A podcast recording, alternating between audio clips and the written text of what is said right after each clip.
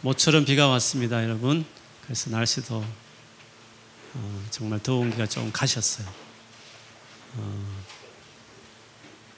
제가 십 년 전에 왔을 때는 한 이 주 정도 조금 더웠습니다. 근데 갈수록 덥고, 작년부터는 저 끈적끈적한 한국 날씨 같은 습도도 좀 생긴 것 같아요. 그러나 뭐 한국에 비하면 좋죠. 더 좋아지고 있는 거 아닌가, 한국 봤으면 그런 생각이 듭니다. 너무 덥다 보니까 또 이 태양볕도 되게 따갑잖아요, 강렬하고. 그래서 저희 집 가든의 그 잔디들이 거의 다 말라가지고 하얗고 노랗게 이렇게 바뀌어버렸어. 참 아쉽죠. 가든 보는 재미가 있는데. 근데 최근에 비가 좀 내려서 그 비가 도움이 됐는지 조금 이렇게 파릇파릇해지는 걸 보면서 비가 확 내리면 또 살아나겠구나, 기대감도 있습니다. 참 생명이라는 건 그런 것 같습니다. 말라 비틀어진 것 같아도 단비 같은 비를 맞으면 또 회복되고 살아나듯이, 어쩌면 잔디와 같은 생명을 가진 우리들이 메말라가고 또 건조해지고 피폐해지는 것 같아도 또 살아나고 생기를 얻게 되는데, 무엇이 우리를 살리고 우리를 새롭게 할까, 그 생각을 좀 하게 돼요. 여러분, 우리의 삶을 또 우리의 마음과 인격을 정말 새롭게 하는 것이 있다면 무엇일까요? 식물에게 뭐 물이 필요하고 또 그 심겨진 그 토양 흙 같은 것들이 그 자라게 하고 또 새롭게 하는데 큰 요소가 되는데, 우리 사람에게, 하나님의 형상대로 지은 우리 인간들이 어떻게 해야 믿음이 자라가고 인격들이 온전해질 수 있을까, 무엇이 그렇게 할까 했을 때 크게 저는 두 가지가 있다고 생각해요. 하나는 진리의 말씀이 우리를 새롭게 해요. 하나님의 말씀이 우리를 예수 믿기도 하고 또 교훈, 책망, 바르게 함, 어로 교육하게 유익해서 하나님 사람을 온전하게, 하나님의 말씀이 우리를 온전하게 자라게 하기 때문에, 십 년 교회 다녀도 성경 공부 한 번도 해본 적 없고 그런 사람은 믿음 안 자랍니다. 성장이 안 됩니다. 그래서 하나님의 말씀이 우리의 생각과 마음과 인격을 바꾸는 일에 중요합니다. 그래서 제가 늘 하는 말이, 일 년 열심히 성경 공부하는 것이 십 년 왔다 갔다 하는 것보다 훨씬 낫다고 이야기합니다. 그래서 하나님의 그 진리의 말씀이 우리의 인격을, 정말 말씀은 파워 있습니다, 살아있다 그랬습니다. 단순한 지식이나 인포메이션 아닙니다.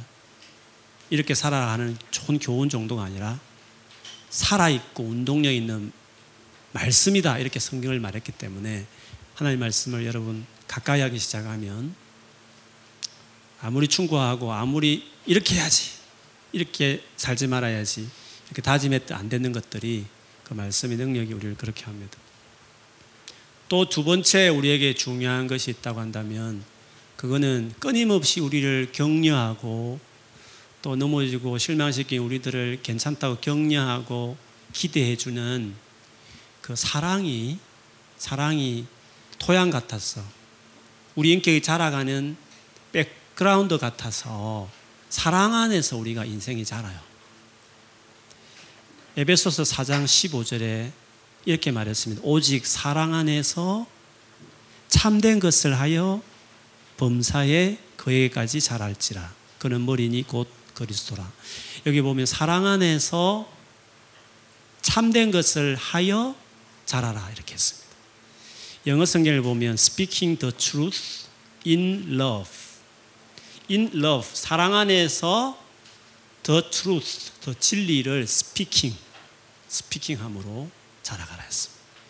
사랑이라는 백그라운드 속에서, 토양 안에서 진리라는 이 물을 계속 주면 그 사람이 예수님처럼 닮, 닮아간다는 거죠. 그래서 진리, 하나님의 말씀인 진리와, 그리고 그 사랑이라는, 끊임없이 나를 그렇게 기다려주고 사랑해주는 이 사랑 두 가지가 우리의 인격이 이제 자라게 하는 거죠. 하나님의 말씀하고 계속 부딪히는 사람들은, 좀 죄송하지만 좀 시간이 더 필요해요. 하나님의 말씀 받아들이고 막 열심히 해도 이렇게 시간이 부족한데, 그래서 하나님의 말씀을 사모하고 그 말씀 살아가고자 하는 이런 순종하는 태도들. 근데 인격은 또 쉽게 안 변하거든요. 그래서 좀 시간이 필요해요. 근데 그걸 계속 누가 격려해주고 기다려주고 인내해주면 어느새 그 사람이 바뀌어져 가는 것을 볼 수 있습니다. 그래서 진리와 이 사랑이라는 것은 우리 성장의 중요한 영양분이고 조건인과 같은 거죠. 근데 굳이 순서로 말한다면 진리는 시작이며 어떻게 보면 쉽게 접근하고 쉽게 내가 행할 수 있는 것이고, 사랑이라는 인격으로 본다면 정말 사랑하는 인격이 된다는 것은 데스, 데스티네이션처럼 좀 뭐 목표와 같아요. 그 사랑이 최고잖아요.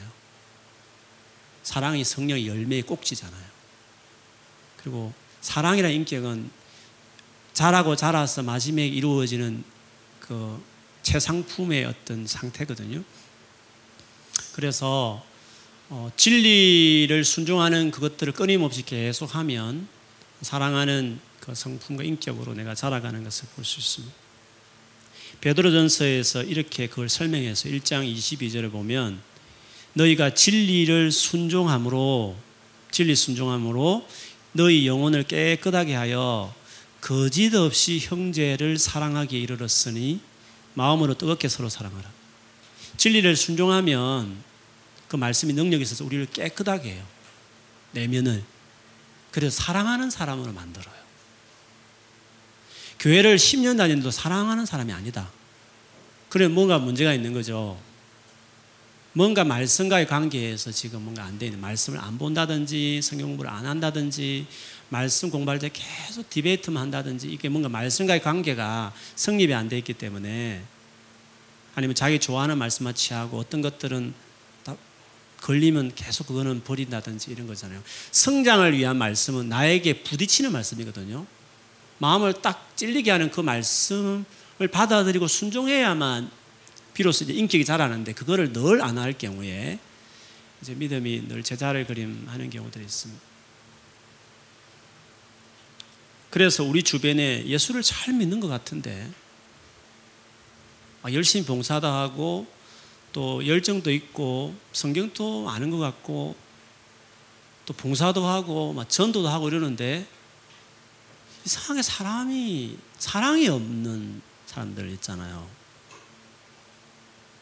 그래서 그 저 믿음이 뭐지? 하고 의심이 될 만큼, 분명히 열심히 하고 믿음이 좋다고 주변에 말하고 본인도 그렇게 생각하는 것 같이 보여지는데, 보니까 사랑이 별로 없게 보여지는 사람들이 있거든요.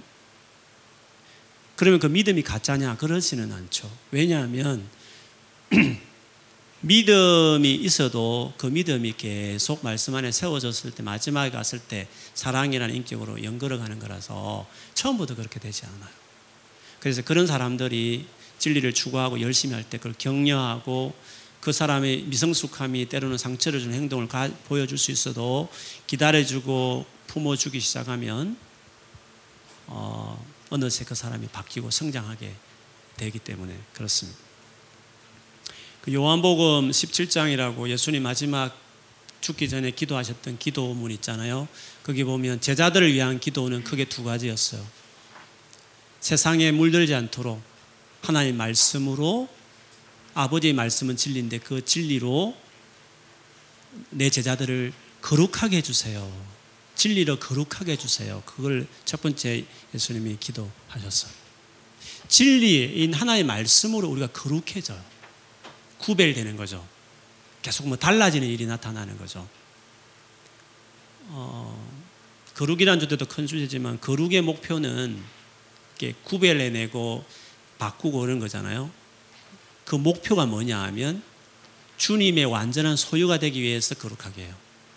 그래서 거룩의 과정은 깨끗함, 재짓지 않음, 뭐 어, 세상과 달리 살아감 이런 표현이지만, 결국 그렇게 해서 뭘 위해서?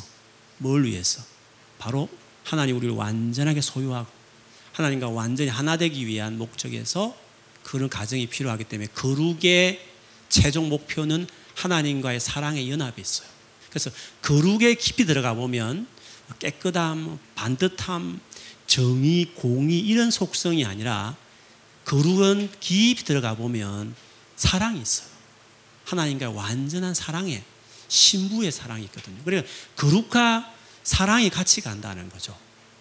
거룩을 계속 밟아가기 시작하면 끝에 가면 그 사람이 사랑으로 바뀌어지는 거죠. 그러니까 출발은 말씀으로 거룩함이고 과정도 계속 밟아가기 시작하면 거룩의 클라이막스는 그 하나님이 사랑이 많으신 하나님과 완전한 하나를 이루어서 그 사랑의 사람이 되는 거죠. 그래서 주님이 두 번째 기도가 그거죠. 거룩을 위한 첫 번째 기도, 두, 번, 두 번째 기도는 아버지와 내가 하나인 것처럼 저희들도 하나가 되게 해주십시오라. 그 하나됨이란 게 그냥 됩니까? 사랑 없이 하나가 안 되거든요. 그래서 사랑으로 결론 짓죠. 그 다음에 세상을 바꾸죠. 그래서 거룩과 사랑이란 이것이 두 가지 날개가 되어서 세상을 부흥시키고 세상을 변화시키는 이런 사람이 되는 것이 성경의 원리입니다. 그러므로 한 사람이 하나님의 사람으로 온전하다는 것은 진리로 거룩한 하나의 말씀에 세워지는 인격이 되는 것과 함께 더불어 그의 인격, 인격과 성품이 사랑의 성품으로 어, 겸비되는 것을 말해요. 그래서 온전한 하나님의 사람은 이 두 가지가 다 있죠. 정말 하나님의 진리 안에 서 있고 그 다음에 그의 삶이 사랑의 인격으로 세워진 것을 볼 수 있어요. 교회를 봤을 때도 교회가 처음에 세워지는 데 있어서 시작과 가정에 제일 중요한 것이 그게 하나님의 말씀이에요. 그래서 모든 부흥하는 교회나 그 교회가 확 세워질 때 거기에 말씀이 중요해요. 그것이 그 교회를 세울 때 중요하거든요. 거룩하게 다르게 만들기 때문에 그렇죠. 그런데 그것을 머무면 안 되고 계속 그것이 숙성되고 시간이 흐르다 보면 교회의 그 관계, 성도들과의 관계라는 그 펠로십이 사랑으로 끈끈하게 이제 세틀이 돼야 돼요. 그래서 진리와 사랑으로 이렇게 교회가 어, 건강해지기 시작하면 그 교회는 이제 파워풀한 거죠. 건강한 거죠. 세상을 상대하는 어, 커뮤니티가 되는 거죠. 그래서 그런 교회에는 예수 안 믿는 친구들이 와가지고 예수 믿는 회심이 일어나요. 그리고 예수를 믿었지만 변화되지 않는 사람이 계속 바뀌어요. 그리고 더 사랑이 많은 사람으로 이제 변화되는 일들이 나타나게 되는 것입니다. 오늘 그 최초의 어떻게 보면 사도행전의 선교라고 말할 수 있는 일 차 전도, 일 차 선교의 그 이야기를 지난주부터 좀 살펴보고 안디옥이라는, 물론 사도행전은 안디옥이 두 군데 나와요. 수리아라는 경기도 안에 있는 뭐 수원 이런 것처럼 경기도라고 말한 넓은 지역의 의미로 수리아인데 그 수리아라는 지역 안에 안디옥이라는 도시가 있어서 거기서 이제 교회가 세웠고 거기서 세 명의 선교사가 나가죠. 물론 주도적인 것은 바울 바나바인데 따라서 이제 바나바의 사촌이라 할 수 있는 마가 마가라는 요한이 세 명이 이제 주도해서 선교가 이제 떠나게 되죠. 그들이 일 차로 갔던 선교지는 구브로라는 저 바나바의 고향이 있는 그 섬에 갔고 그것에 대한 이야기를 지난주에 살폈습니다. 근데 오늘은 그들이 이제 그 섬에서 다시 떠나서 이제 육지로 갔죠. 육지로 오늘 보면은 밤빌리아 지역의 버가라는 지역에 그들이 도착해서 해안 도시였습니다. 지금 이 육지는 이제 바나, 바울의 고향과 가까운 거죠. 고향, 그 바울이 그 근처에 있는 다소거든요. 그래서 이제는 바나바의 고향을 떠나 바울의 고향이 가까운 육지로 이제 선교지가 이동하게 된 시점이었습니다. 그런데 이 두 사람, 바울과 바나바를 보면 그분들의 성품이나 사역의 내용을 보면 바울은 진리를 전하는 티칭에 강한 사람이에요. 물론 사랑이 없다는 건 아닙니다. 상대적으로 말할 때 이 티칭에 강한 사람이고 바나바는 티칭도 있지만 특별히 이렇게 사람을 품어내고 이렇게 위로하고 이렇게 보담아주고 이런 관계에 강한 사람이 바나바예요. 그래서 바울은 사역 중심의 사람이라면 바나바는 관계 중심의 사람이라고 이야기할 수 있죠. 근데 이 두 사람의 이 다른 어떤 어, 모습이 태도가 확실하게 두드러진 그 차이가 드러낸 사건이 하나 있었는데, 그것이 오늘 본문의 십삼 절에 기록되어 있는데, 바로 이 처음 도시, 도착한 육지 도착한 버가에서 요한이 그들에게서 떠나 예루살렘으로 돌아가는 일이 생겼습니다. 그러면 이 마가라 이런 요한이 왜 잘 따라가다가 이 버가라는 지역에서 떠나 예루살렘에 갔을까에 대한 여러 가지 추측들이 있습니다. 향수병이 걸려서 돌아갔을 것이다, 이런 내용이 있고, 또 어떤 경우에는 너무 선교가 생각했던 것 너무 어렵고 힘들기 때문에 중도에 그냥 너무 힘들어 포기해서 갔다, 이런 분도 있고, 또 하나는 자기 사촌인 바나바가 사실은 지금까지 리더십을 가지고 있었는데 사역의 현장에 들어가면서 바울이 리더십을 더 취하게 되면서 그걸 보면서 마음이 좀 상해서 어, 돌아갔다, 이런 의견이 있습니다. 사실 그렇습니다. 선교 현장에 딱 들어갔을 때 바나바보다는 바울이 드러나기 시작해요. 구부로 서밀세부터 바울이, 사울이라 일컫는 바울이라는 사람이 서기오 바울, 그 총독을 예수 믿겠다는 사람을 방해하는 점쟁이 같은 그 사람을 쫓아내면서 어, 믿게 하는 그 사역의 두각을 드러내죠. 오늘 본문에 갔을 때는 바나바 이름도 안 나와요. 십삼 절에 보면 바울과 및 동행하는 사람들이라고, 바나바 어디 있지? 동행하는 사람들 안에 그냥 들어가 버린 거죠.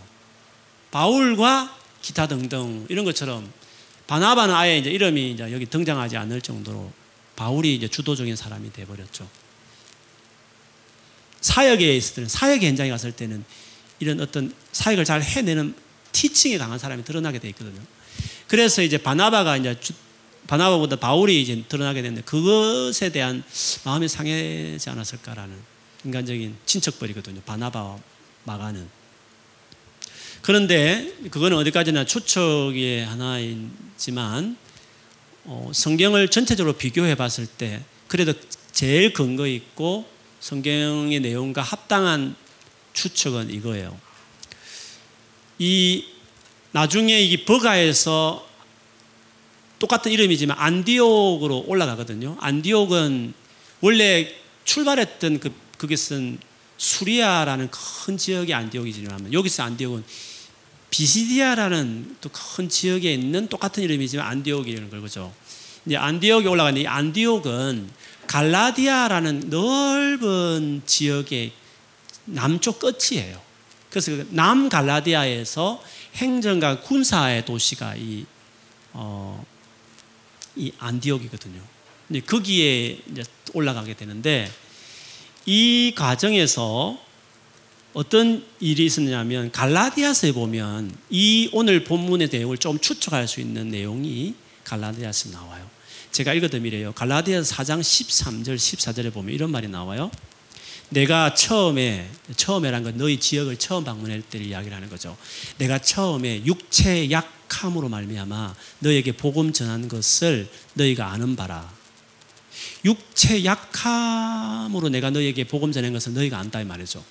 그 말은 바울이 이 안디옥에 갔을 때 아픈 모습으로 간 거예요. 너무 몸이 너무 아픈 모습을 가진 상태에서 그 갈라디아 지역을 처음 방문하게 된 거죠. 그러면 그 어디서 아팠냐 하면 여기 버가에서 이제 아픈 거죠.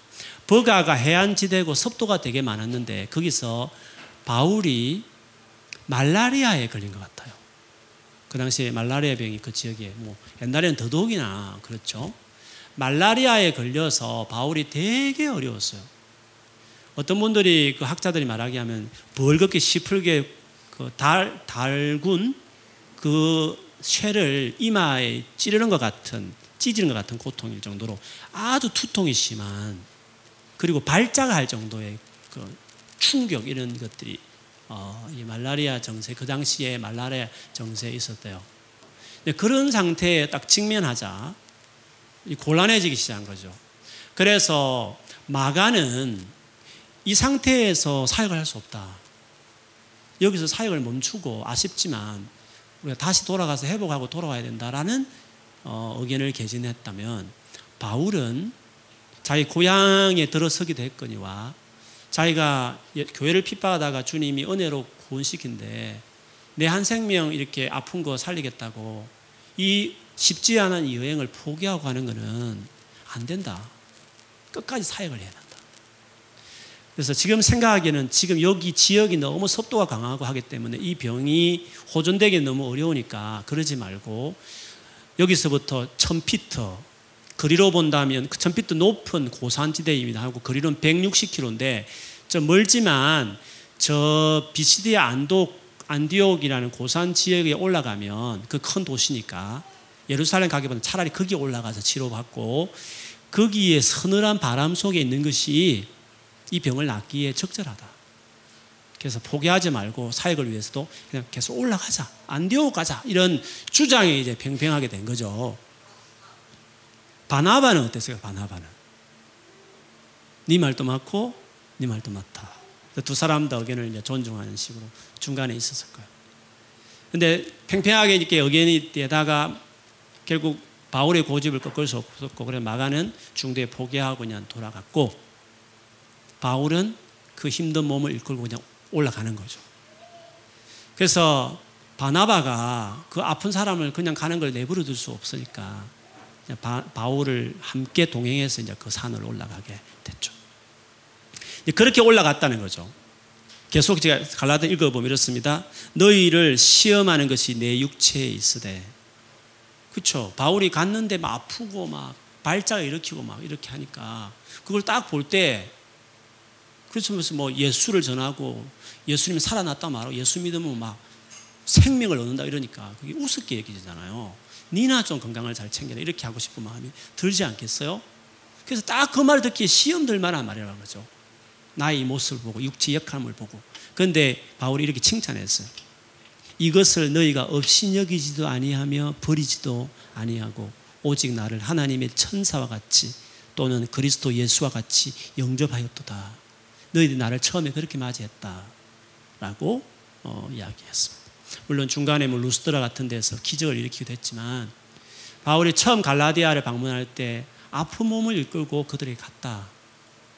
그래서 이 버가에서 어, 이런 병을 걸렸고 그런 가운데서도 그 힘든 노구를 이끌고 기어서 그 선교지를 계속 나갔던 그 상황을 이제 이해할 수 있습니다. 어쨌든 마가는 요한은 그때 중간에서 이 힘든 상황에서 그냥 지나갔고 또 안디옥을 올라가는 그 산, 산악지대에 강도떼들이 있었기 때문에 위험천만하다. 여러 가지 이유들 이는 자기 스스로 이는 합당하지 않고 두렵다 해서 다 중간에 탈락했죠. 그런데 하나님 놀라운 은혜로 그 일 차 전도 여행을 건강도 회복한 차로 끝까지 정말 많은 열매를 거두고 이제 돌아오게 되죠. 그렇게 하고 나서 다시 이제 이 차 선교를 하겠다 출발하게 되는데 그때 드디어 이제 바나바와 바울 사이에 엄청난 논쟁이 있었어요. 그것이 그 여러분 나중에 사도행전 십오 장 어, 삼십육 절부터 사십일 절에 보면 십오 장 끝에 보면 그 이야기 나오는데 그때 그 논쟁의 이유는 싸움의 이유는 바, 이, 떠나 중간에 떠난 마가라 일컬은 요한 때문에 일어났어요. 바나바는 바, 마가가 처음에 그렇게 갔지만 이 사람은 어, 가능성이 있는 사람이다. 그래서 마가를 한 번 더 데려가자. 한 번 더 기회를 주자. 이런 의견이었고 바울은 아니다. 그렇게 힘들고 어려울 때 중간에 떠난 사람이다. 이 사람은 아직 사역자로 적절하지 않다. 절대로 같이 데려갈 수 없다. 너무 팽팽하게 서로 의견이 안 맞는 거죠. 그래서 할 수 없이 바나바는 그 마가를 데리고 자기 원래 고향인데 구부를 한 번 더 선교를 떠났고 바울은 그 마가라는 요한 대신에 실, 실라라는 또 다른 한 사람을 어, 더 신실한 사람이라 생각 여기는 그 사람을 데리고 일 차 전도 지역을 다시 순회하면서 그 다음에 이제 유럽인의 이 차 전도, 우리가 말하는 빌립보 이 차 전도를 이제 시작하거든요. 그래서 이제 그 이후에 어떻게 됐는가에 대한 이야기는 사도행전이 쭉 나오는데 우리가 여기서 보고 싶은 것은 이제 바나바하고 마간데 왜냐하면 이, 그 바울의 그 이야기는 쭉 기록되어 있거든요. 근데 우리가 눈여겨보지 않으면 볼 수 없는 게 마가와 바나바인데 이 마가라는 사람이 어떻게 됐느냐 하면 뒤에 성경 읽어보면 실라라는 사람은 별로 드러나지도 않아요. 이 동행했던, 뽑혔던 이 실라는 어떤 사람인지 다 드러나지 않는데 이 마가라는 사람은 나중에 지나고 보면 바울이 이 차 전도, 삼 차 전도 끝나고 나중에 로마로 압송돼가지고 재판받으러 가잖아요. 그 로마에서 감옥에 있을 때에 그 감옥 곁에 이 마가가 있었어요. 어, 골로새서 사 장 십 절에 보면 그때 쓴 골로새서에 보면 나와 함께 갇힌 아리스토, 아리스다고와 바나바의 생질 마가가 너에게 문안한다 이렇게 했어요. 마가는 어느새 시간이 많이 흘렀는데 지금 감옥에 갇힌 바울의 가장 든든한 동역자로 서 있었다. 그리고 바울이 진짜 마지막에 썼었던 디모데후서 사 장에도 가보면 많은 사람이 나를 떠났지만 디모데야 네가 올 때에 마가를 꼭 데려와라. 저 사람은 내게 유익하다. 이렇게 했다는 거죠. 그래서 마가는 어느새 훌륭한 바울의 동역자가 되어 있었습니다. 그리고 또 다른 유명한 사도가 베드로인데 베드로가 쓴 베드로전서 오 장 십삼 절에 보면 택하심을 함께 받은 바벨론에 있는 교회가, 이 바벨론은 그 당시 로마를 상징하거든요. 로마에 있는 교회가 너에게 문안하고 내 아들 마가도 그리하느니라 이렇게 했어요. 마가는 베드로의 어느새 동역자도 되어 있었죠. 베드로를 따라다니면서 베드로를 통해 했던 수많은 예수님에 대한 그 이야기들을 집결해서 만든 책이 마가복음이에요. 그래서 예수님에 대한 네 권의 책 중에 한 권을 쓸만한 큰 일을 한 사람이 이 마가가 됐다는 것을 결과적으로 이제 알 수 있죠. 그렇게 본다면 바나바의 탁월함이죠. 처음 그 실패, 실망되는 그 일들이 있었지만 그를 끝내 포기하지 않고 그를 격려하고 그를 사랑하고 했더니 사랑이라는 마가의 그 토양, 바나바의 그 토양 안에 마가는 잘 자라서 어느새 거목인 베드로와 또 다른 거목인 어, 바울의 가장 든든한 동역자로 서 있었던 사람이 됐다는 걸 보면서 이 바나바가 가진 이 성품, 이름도 오늘 언급되어 있지 않고 차여진 이름 같고 자기가 사실은 길렀던 사람이 사실 바울이잖아요. 바울이 처음에 회심했지만 예루살렘 교회가 가거사, 가거를 운운하면서 저 사람 예수 핍박한 사람이라고 받아주면 안 된다고 절대 안 된다고 막 그렇게 했잖아요. 근데 바나바는 사람을, 관계를 중요하게 생각하는 사람이니까 그 개인적으로 그 바울을 만나고 그의 삶을 쭉 살핀 다음에 이 바울을 교회에 들어가도록 하기 위해서 그를 애쓰고 노력하죠.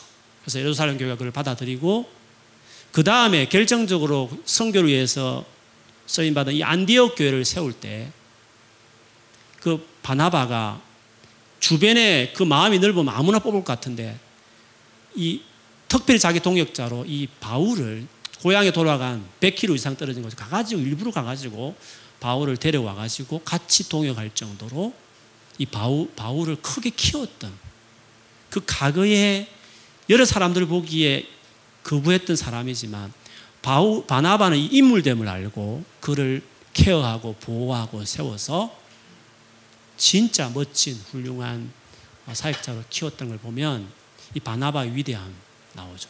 자기가 키웠던 사람 다 유명해졌지만 자기는 이름이 없고 뭐 사도행전 외에는 별로 이름이 나타나지 않을 정도로 사라지는 인물처럼 이 바나바의 태도는 주의 마음이고 아비와 어미처럼 자식을 위해서 평생 희생하는 사람 같은 그런 사람이 바나바라고 말할 수 있습니다.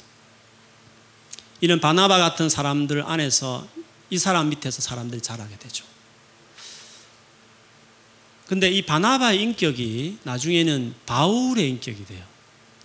이 초, 처음 시작할 때는 이렇게 어, 바나바 부딪혔지만 나중에 시간이 흘러서 마지막 서신이라 말하는 디모데후서 사 장 끝에 가보면 바울의 변화된 모습을 엿보게 하는 자기 고백이 있거든요. 제가 읽어드리면 이래요. 사 장, 디모데후서 사 장 구 절에서 십팔 절에 보면 너는 어서 속히 내게로 오라. 너는 이제 디모데겠죠. 디모데에게 쓴 편지니까. 너는 속히 어서 내게 오라. 대마는 이 세상을 사랑하여 나를 버리고 데살로니가로 갔고, 여기도 바울을 버리고 떠나는 한 인물 데마를 언급해요. 뭐 그 다음에 사람들은 떠났는지 모르지만 또 바울곁에 떠난 사람 이야기를 해요. 누가만 나와 함께 있느니라. 내가 올 때에 마가를 데리고 오라. 그가 나의 일에 유익하니라. 라고 말했습니다. 처음처럼 자기를 떠나고 버리는 사람들이 생겼는데 바울은 뒤에 보면 이런 말을 해요. 알렉산더 때문에 너무 힘들었다 이런 이야기도 하시고, 그 다음에 이어서 똑같은 말을 해요. 내가 처음 변명할 때, 즉 나 자신을 변호하고 재판받는 일도 많고 어려운 일도 많고 이랬는데, 그렇게 할 때에 나와 함께 한 자가 지금 하나도 내 곁에 없다. 다 나를 떠났다. 이렇게 이야기해요. 자기가 그렇게 힘들고 어려울 때 정말 재판받는 그 가운데 누가 옆에서 도와줄 사람들이 필요한 아쉬울 때인데 다 자기를 버리고 떠났다는 거죠. 그런데 바울의 위대함이 여기 나와요. 그들에게 허물을 돌리지 않기를 원하노라 라고 말을 해요. 내가 그들에게 허물을 돌리지 않겠다. 괜찮다. 이런 모습. 이 모습은 이전에 마가가 자기를 버리고 아픈 자기를 버리고 선교 중간에 나갔을 때 그 마음 상황, 그래서 그를 다시 받아들일 수 없다고 했던 그 태도와 완전히 다르게, 데마도 세상을 사랑해서 자기를 버리고 갔고, 그렇게 힘들고 어려울 때 많은 사람 다 떠나서 내 곁에 아무도 없다고 했지만 바울은 지금에 와서는 내가 저들에게 그 허물을 돌리지 않겠다 이렇게 했다는 거죠.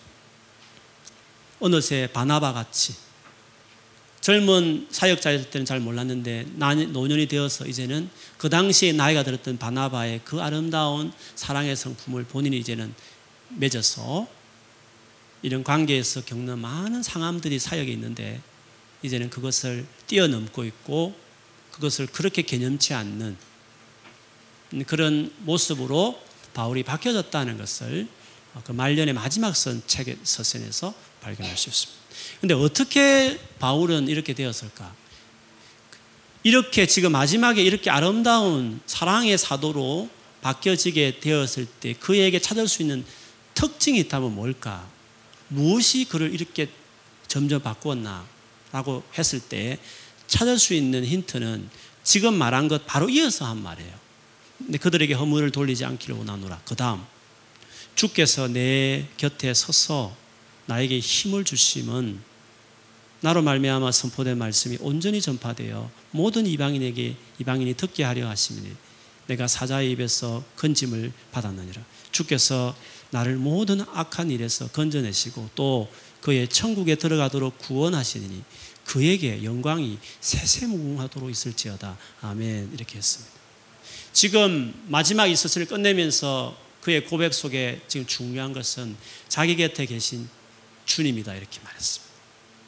그분이 앞으로도 나를 건져내실 것이고 앞으로 내가 천국에 들어가게 할 것이고 그에게 영광이 세세토록 있기를 바란다 이런 고백을 했는데, 결국 사랑이라는 것은 많은 사람이 주는 상처나 힘든 것들을 받아내는 사람의 특징이 있다면 내 곁에 주가 계시다고 할 만큼 주님과의 깊은 연합과 주님과의 깊은 친밀함과 주님과의 그 하나됨이 뚜렷한 특징이라는 거죠. 수많은 사람들이 상처와 실망을 안겨줘도 그거를 능히 커버해내고 허물을 돌리지 않는다고 말할 만한 여유를 갖게 하는 것은 자기 곁에 계셔서 힘을 주시는 주로부터 오는 은혜였다. 그거를 바울의 고백 속에서 알 수 있죠.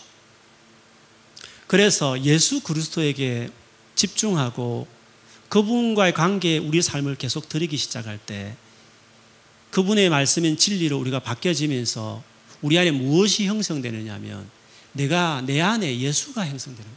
내가 예수 안에 세워지고 예수께서 내 곁에 계신 것 같이 그렇게 주님과의 관계가 내 안에 세워지는 사람이 되게 되죠.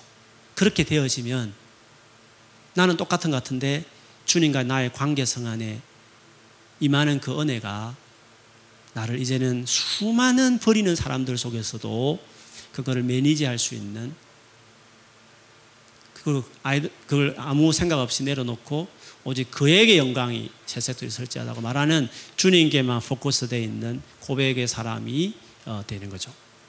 그가 이런 말년의 고백을 하기 전에 그 앞에 썼던 서신들을 보면 이게 디모데후서는 두 번 로마에 갇혔을 때, 두 번째 감옥에 갇혔을 때 쓴 서신이거든요. 디모데후서가 첫 번째 감옥에 갇혔을 때 에빌골빌이라서 에베소서, 빌립보서, 골로새서, 빌레몬서 이 네 권의 책을 옥중 서신에서 네 권의 책을 썼는데 그 네 권의 책을 보면 공통점이 하나 있는데 특별히 빌립보서 같은 데 보면 바울이 얼마나 예수 그리스도를 사랑하는지 자기를 괴롭힐 목적으로 감옥에 있는 자기를 괴롭힐 목적으로 막 힘들게 하는 교인들이 있어도 그래도 저들이 복음을 전하려고 하니까 기쁘다 할 정도로 예수님이 중요하지 나가 어떻게 되는 건 중요하지 않다 할 만큼 빌립보서에 보면 예수 중심의 사람이라는 것이 이미 드러나거든요.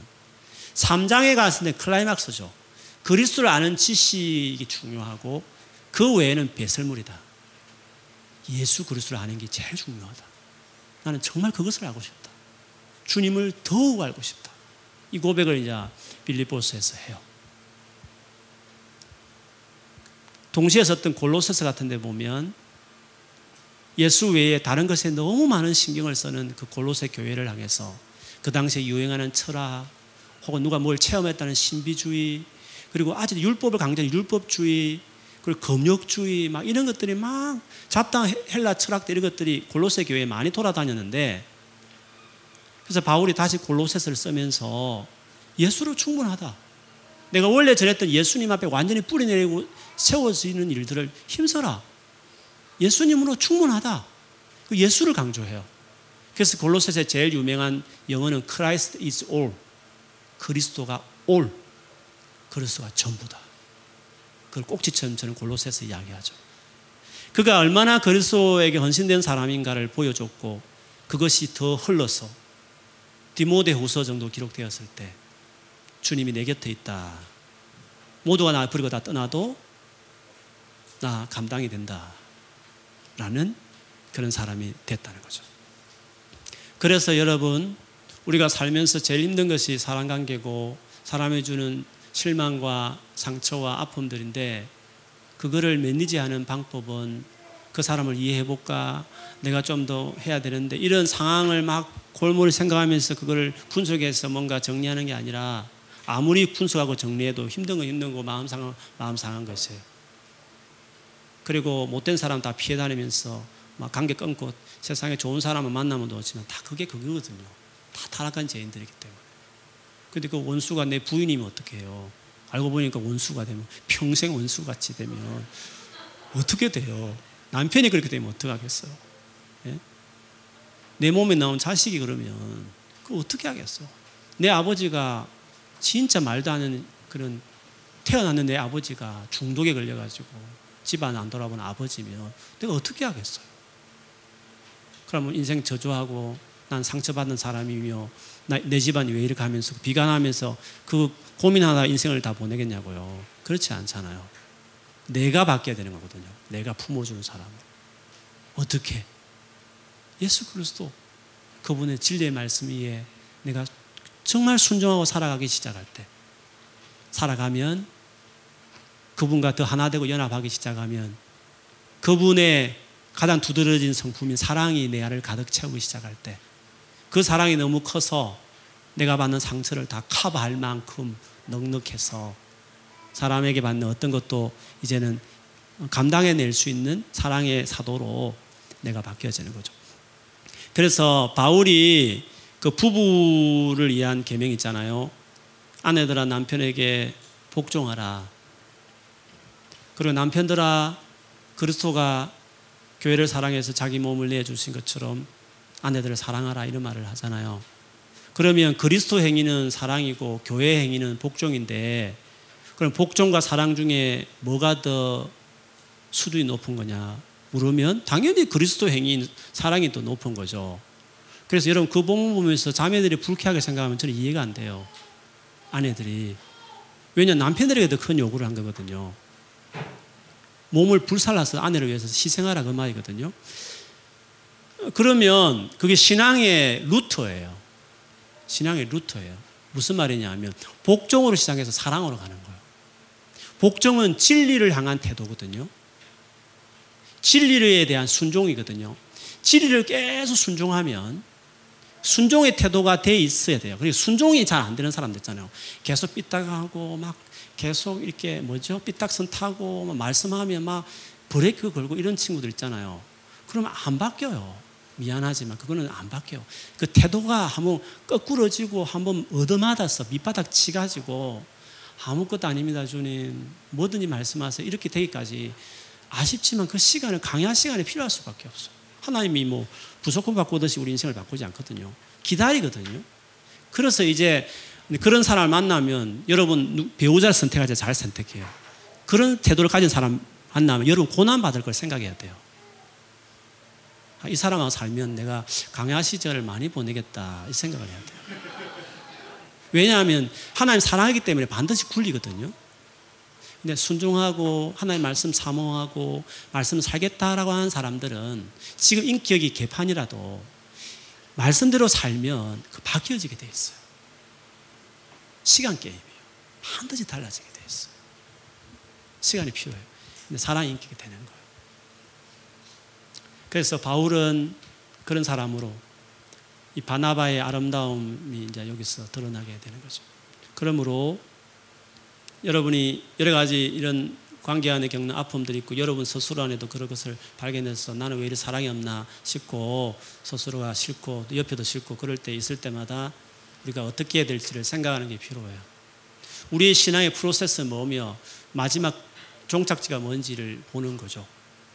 진리 안에 예수 그리스도 관계성 안에 내 삶을 드리는 것이 가정이에요. 그리고 우리 꼭지는 사랑의 사람으로 딱 찍는 거예요. 나는 내 신앙은 지금 어디까지 흘러가고 있고 나는 어느 시점까지 왔는지를 자기를 체크하는 게 중요해요. 그리고 포기하지 마세요. 우리는 인스턴트 음식 같은 사람들이 아니기 때문에 시간이 필요하고 하나님이 다루는 계속적인 은혜가 우리는 시간이 필요한 것이에요. 서로에게 인내하고 기다려주는 것도 다 필요해요. 진리를 알아가는 일에 또 힘들지만 진리를 또 제가 말씀에 은혜 받는 사람이 되고 있으면 기다려주면 그 진리가 그 예수가 그를 바꾸게 될 거예요. 아내도 바뀌고 남편도 바뀌고 성도들도 바뀌고 우리 주변도 바뀌게 되는 거예요. 그래서 마침내 내가 바나바 같은 그런 사람이 되기 시작하면 여러분을 만나는 모든 사람들이 마가 같은 사람이 바울 같은 사람이 나오게 되는 거죠. 그래서 우리를 접촉하는 이마다 나와 관계 맺는 사람들마다 나와 같이 지나는 그 해수만큼 사랑의 토양에 잘 자라는 식물같이 바나바 같은 사람들 이 나를 통해서 많은 사람들이 바뀌고 세워지는 일들이 나타나게 돼요. 우리가 꿈꾸는 크리스찬의 삶이, 삶이라고 말할 수 있어요. 그런 사람 되기를 꿈꾸시는 여러분들에게 축복합니다. 계속 하세요. 당장 되지 않을 것처럼 보이시지만 하나님 진리의 말씀 붙들고 순종해가고 그 예수님을 붙들고 그분을 가까이 하기 시작하면 일 년 전과 다르게 그 다음 해가 다르고 점점 점점 사랑에 외리 없나 싶은 마음을 깨달아가는 그 과정을 더 지나가기 시작하면 주께서 여러분을 바나바 같은 사람이 되어서 여러분을 통해 많은 사람이 자라고 세워진 일들이 나타나게 될 줄 믿습니다. 아멘. 우리 같이 기도하겠습니다.